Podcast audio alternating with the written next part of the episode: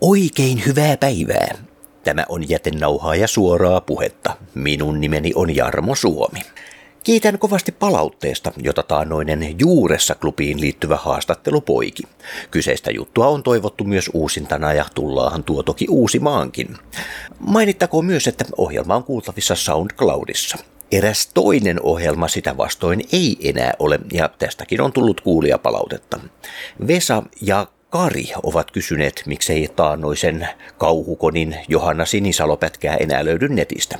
Olen pahoillani. Niin mainio pätkä kuin tuo onkin, Johanna Sinisalo pyysi kauhukon järjestäjien kautta tuota kauhun rajat -esitelmää poistettavaksi, viitaten siihen, että häneltä ei erikseen sen julkaisuun lupaa oltu pyydetty. Ei oltu, ei. Juridisestihan asia ei ongelma ole. Tilaisuus kun oli pääsymaksuton ja kaikille avoin ja vieläpä verovaroinkin ylläpidettävässä paikassa Richardinkadun kirjastossa, kuten monet muistanevat. Kyse lieneekin tarpeesta hallita asioita niin, että mitään ei tapahdu ilman erillistä hyväksyntää, tai sitten vain häiritsevää häpeää jostain tietystä lauseesta, joka eetteriin on näin päässyt. Kukapa tietää. Joka tapauksessa erilaisten julkistapahtumien yhteydessä on toisinaan käytännössä mahdotonta päästä itse esiintyjän juttusille, joten näissä tilanteissa tällaiset niin sanotut lupaa pyytävät hyvät tavat jäävät toteutumatta. Mutta onko sitten tasapuolista, että joiltakin kysytään ja joiltakin ei? Ei. Siksi olenkin päätynyt siihen, että en kysy sitä keneltäkään. Eikö kuulostakin reilulta? Tämä oli oikein hyvä aasinsilta siihen, että mopo voi lähteä käsistä. Jätenauhaa ja suoraa puhetta.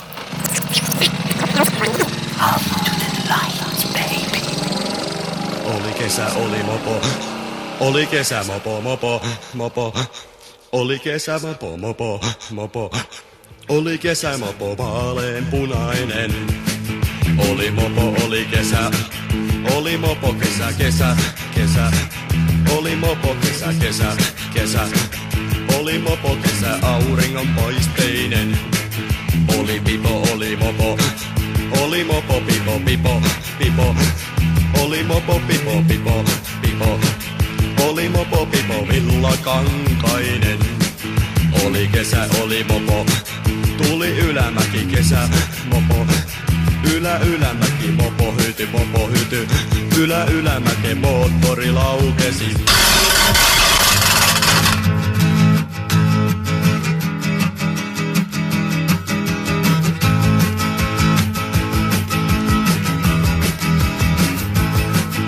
Oli mäki, tuli hiki. Tuli mopo, hiki, mäki, mopo. Tuli mopo, hiki, mäki, mopo. Tuli mäki, hiki, pinnani kuumeni.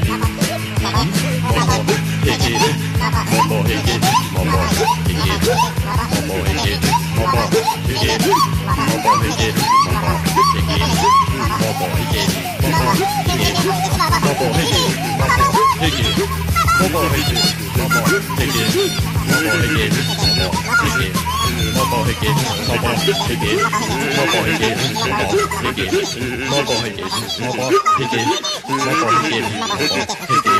Kevät on jo pitkällä ja moni kaivaa mopot esiin talvisäilytyksestä. Samalla kun nuoret tekevät mopoilleen keväthuoltoa, niin heille saattaa tulla kiusaus vähän viritellä sitä. Mitä mieltä sä olet mopojen virittämisestä ja onko kaikki virittäminen laitonta? Liikennevakuutuskeskuksen perintäpäällikkö Vesa Korhonen.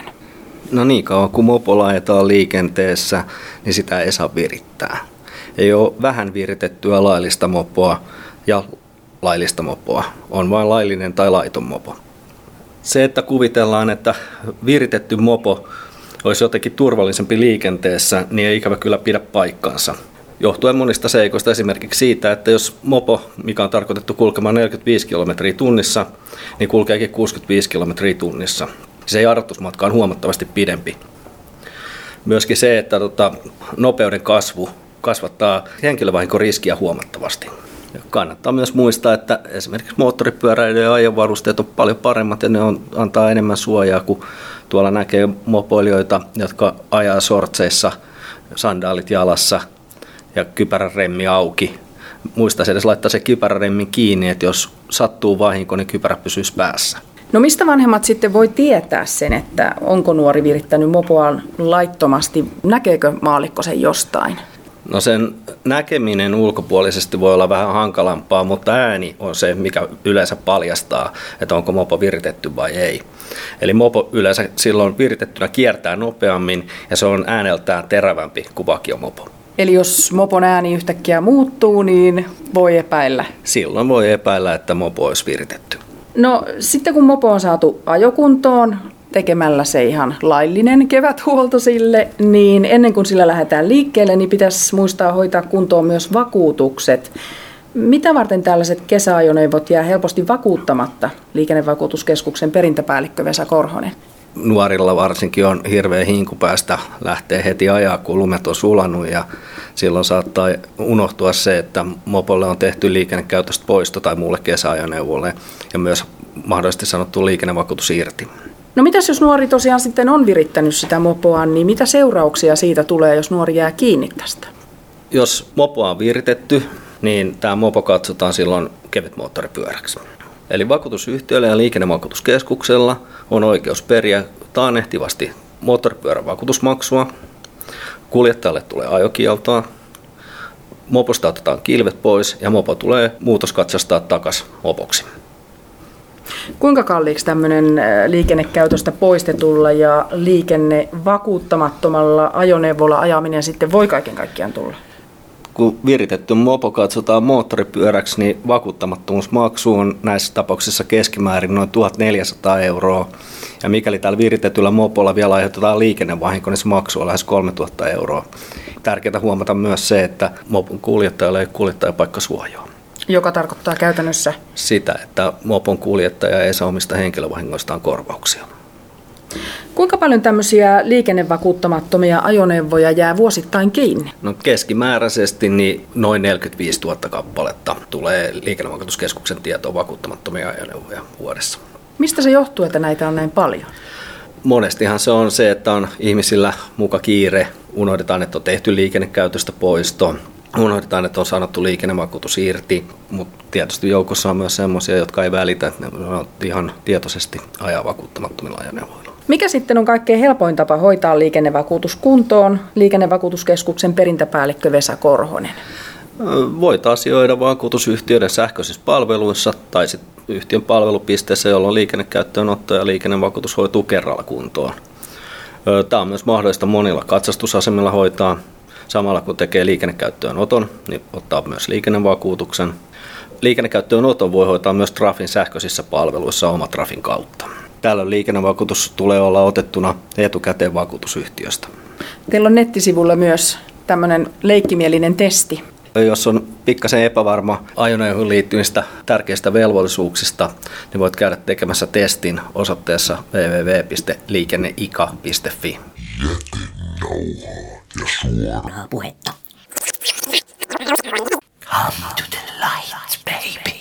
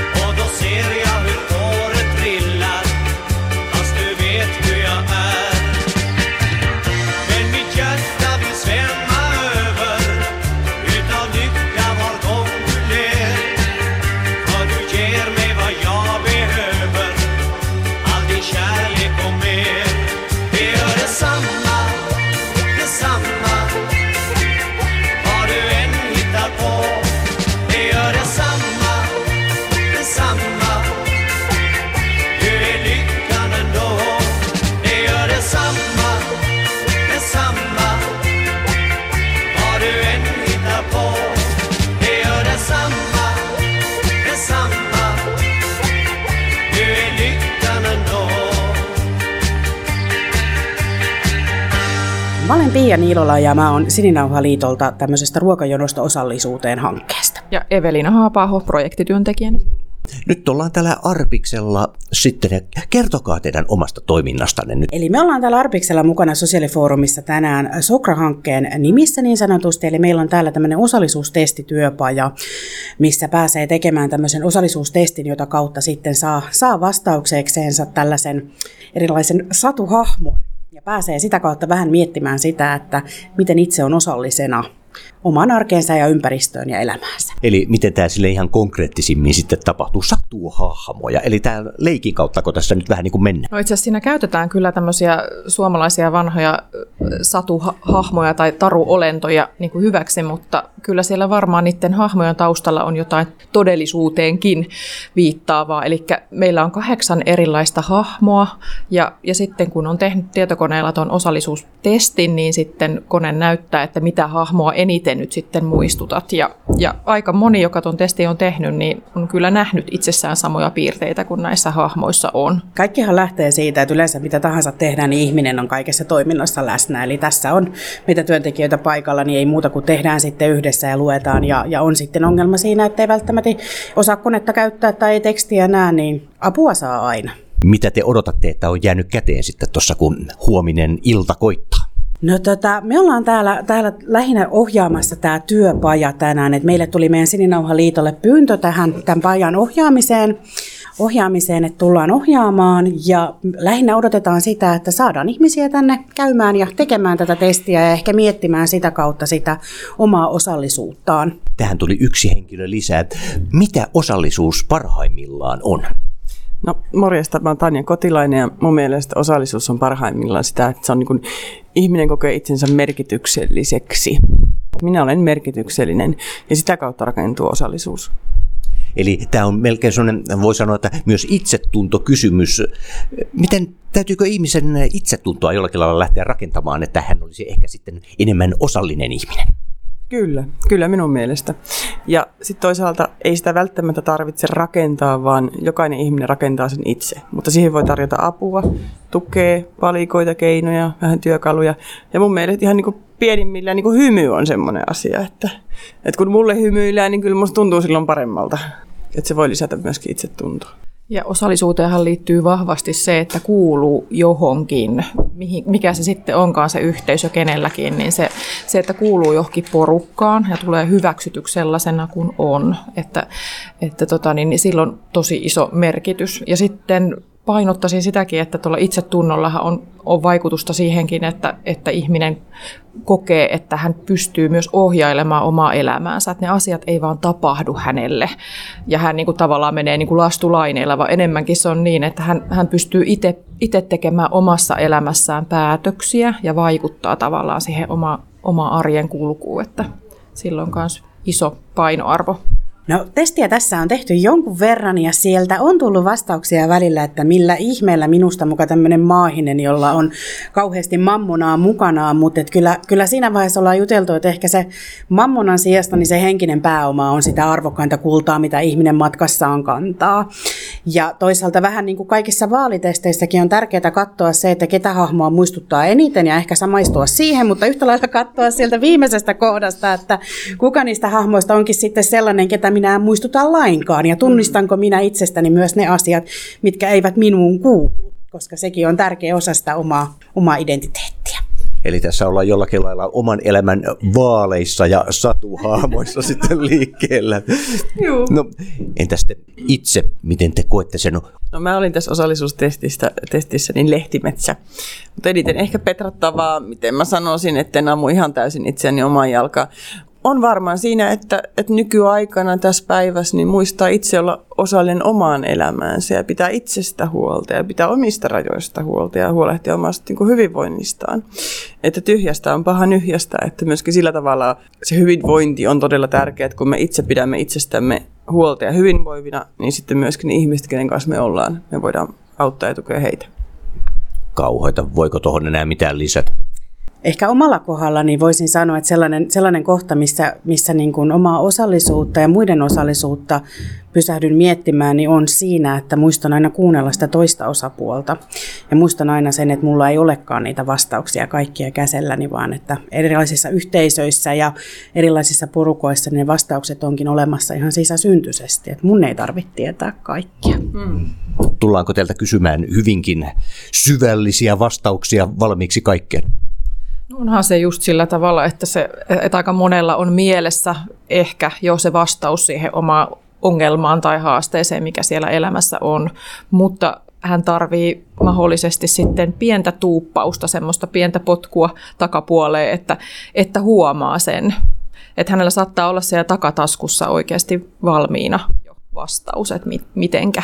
Ehkä just sanoisin tuohon Eveliinan kommenttiin sen hyvän puolen, että kysymys ei olekaan siitä, että osataanko me antaa ne oikeat vastaukset, vaan osataanko me kysyä ne kysymykset, millä ihmiset itse löytävät mm. ne omat vastauksensa.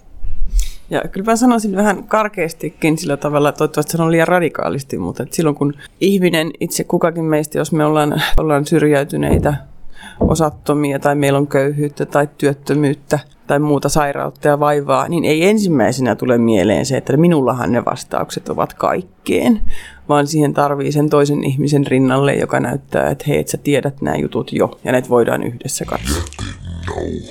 Suoraa puhetta. Come to the light, baby.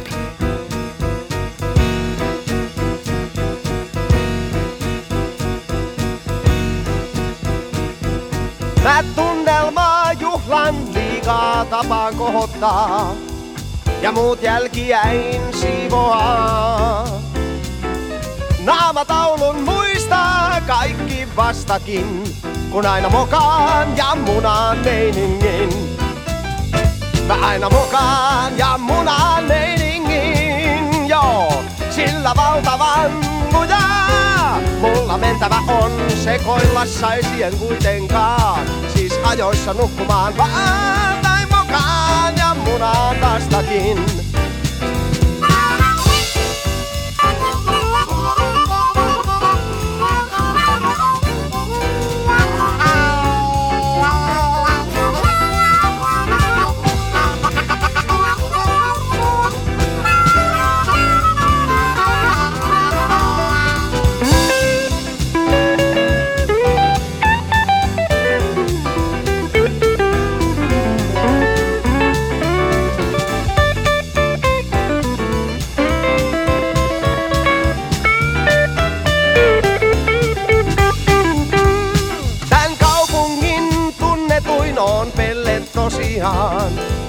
Jo tuo kuuluisuus mua nolottaa. Vaik liika onkin liikaa ja sen tietää moni tyhmempikin. Mä aina mokaan ja munaan sittenkin. Mä aina mokaan ja munaan meiningin, joo, sillä valtavan lujaa. Mulla mentävä on sekoilla saikien kuitenkaan, siis ajoissa nukkumaan vaan tai mokaan ja munaan, mokaan ja munaan, mokaan ja munaan, ja myöhäistä katua on! Näin siis olemme kulkeneet mopon virityksen kautta Helsingin Arbikselle, jossa oli siis Sininauha-liiton viehkeiden daamien parissa tallennettu viimeksi kuultu haastattelu. Lopuksi siirrymme savustamaan. Emme tosin savusta ketään pois työpaikastaan tai mitään niin nykyaikaista, vaan siirrymme kalojen maailmaan. Seuraavaksi langan päässä on yksi fishface, ja meitähän on Suomessa paljon. Mä kuule, söin semmoista hyvää tuossa äsken. No kuule, mulla oli, mä eilen illalla laitoin, raastoin lohta, oh. raastettua raakaa lohta, kun mä panin siihen tilliä, suolaa, sitruunapippuria, sipulia, keitettyä kananmunaa ja smetanaa. Ja sekoitin sen, mistä saa laittaa leivän päälle, mutta kyllä on kuule hyvä. Sitten mulla on tuolla semmoinen vähän yli kahdeksansataa grammainen lohi, lohipile tuolla jääkaapista. Mä oon sitä nyt miettinyt, että mitä mä sille teen. Otan mä siitä ja graavaan osan ja sitten leikkaan semmoisia sopivia viipaleita ja... Ja sitten tuota niin, paistan ne vai mitä mä teen. Se on vähän kyseenalaista. No, sä voit herkutella ensin sillä ajatuksella, että mitä kaikkea sitä voi tehdä. Joo, tulee nälkä, kun alkaa miettiä, mitä sitten nopeaa tehdä. Se on yleensä niin, että jos mulla on kaksi filettä, niin sitten mä savustan. Niin, niin. No mulla on sellainen sähkösavusta. No, se on hyvä, voi että. Soilehan sanoi silloin aikaa, että mitä sä sillä teet? No sitä mä savustan. Joo, kerran, kerran sä savustat ja, ja sitten, tuota, niin, sitten se pyörii täällä jaloissa, että se jää siihen. Mä sanoin, ei se jää. Sitten kun mä olin ostanut, mä savustin kerran. Sitten me mentiin siihen poliisikamarin luo soilun, että siellä on halpaa kahvia. Sitten se tuli sieltä, mä katsomasta, mitä nuo on, kun pussista näkyi lohenpyrstöt. Niin mä ajattelin, että jos se savustasi. Mä sitä kuule soille, mä oon nyt sen kerran savustanut, en mä nyt voi enää savustaa. Kyllä mä oon ainakin kolmekymmentä kertaa savustanut. Ja jos sä lasket, että niin kuin nyt oli torstai ja perjantai Lidlissä oli lohta, kokonainen lohi, oliko se kuusi yhdeksänkymmentä vai mitä kilo. No sitä nyt voi laskea, että noin, noin kolmekymmentä prosenttia menee hukkaan, kun ottaa pään ja selkärangan pois, mutta niistä mä tapaan tehdä sitten keikkaa. Joo, joo, eihän niitäkään kannata kokonaan pois heittää. Ei, mutta jos sä ajattelet, että seitsemän euroa kilo, niin se on semmoinen, no niin kuin siinä luki puolentoista kilon. Puolentoista kilon lohia, noin puolentoista, mutta siinä nyt jää kumminkin aika hyvin, niin jos mä ne savustan, niin se on kympin. Sanotaan vaan ne fileet, niin niitä on, niitä on vähän yli kilo, ja se on suurin piirtein kymppi. Niin. Mutta sitten jos mä ostan valmiiksi savustettua, niin se on siinä parikymppiä kiloa. Ja tuo savustin maksoi kuusikymmentä, kun mä sen ostin. Että on se maksanut itsensä jo. Joo, no ne on ollut tuhatkaksisataa wattiset. Siinä on niinku kaksi vitilää, että siinä saa niinku ylhäälle ja alhaalle. Niin ne on ollut siinä satasen ja vähän päälle. Tuo oli, ta- tuo oli tarjouksessa kuusikymmentä. Sitten siinä ei mennyt kauan, niin sitten se oli jonkun sentin alle viisikymmentä, niin mä kaverille hain sitten kanssa. Ja nyt tässä, tulko siitä nyt pari kuukautta sitten, niin yksi, joka asuu maalaudessa, niin mä hain sillekin, niin se oli alta viisikymmentä. Palakalla, solakalla, talvisellä, meriellä, iseessä, kalareessa, vapajalle, apajalle, hainihakun, kalamakun, tottunut, kun olti kaikki huovarille, suovarille matkatti. Kyllä väki vaivan näki, tuura peli välähteli, potkemista, sotkemista, naru jäty, karu säty, kalastajan ammatti on siihen, kyllä ei moni pääty tilipusi, se on aina varmempaa. Kalarvestä pikkumeikko kurkki, päällä isäntukki, iloisena urkki, loo kerro kuin karamellipurkki, merituulen kyllä piti loitolla. Pyydykset, kun korjailija vahti, oli jäissä Suomen lahti. Leivänantojahti, reet kun täyttyi, alkukalan rahti. Viipurissa silakat ne kaupattiin. Savukala, hyväkala, kapakala, makupala, eivävoita, ihanoita, silakoita, vilakoita, merivettä, perunoita, sekansuola, hiukavoita, sehän se on nuotta, mihin savuskaa. Savukala, hyväkala, kapakala, makupala, eivävoita, ihanoita, silakoita, vilakoita, merivettä, perunoita, sekansuola, hiukavoita, sehän se on nuotta, mihin savuskaa.